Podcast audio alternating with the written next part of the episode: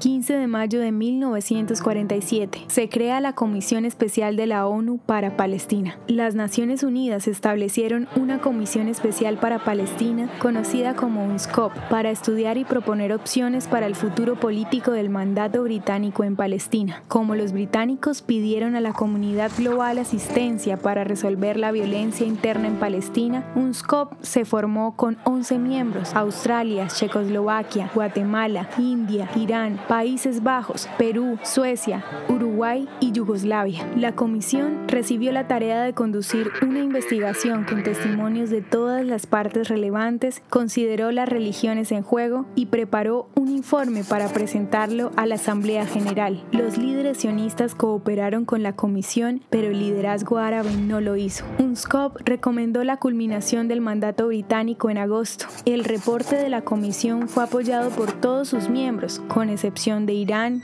India y Yugoslavia, la cual pidió la partición de Palestina en dos estados, árabe y judío. La minoría representada por los tres miembros restantes propuso un estado federal con la mayoría árabe. La agencia judía apoyó el plan de partición, mientras que el liderazgo palestino lo rechazó, negándose a aceptar cualquier presencia judía en Palestina. La Asamblea General de la ONU promulgó gran parte del reporte de la mayoría en la resolución 180 del 29 de noviembre de 1947.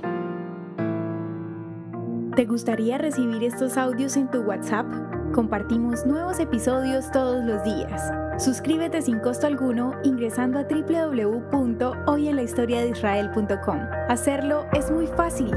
También puedes encontrarnos como arroba hoy en la historia de Israel en Instagram, Facebook, Spotify y otras plataformas digitales. Comparte este audio para que otros conozcan más acerca de Israel. Este proyecto es realizado por Philos Project. El contenido original de hoy en la historia de Israel fue provisto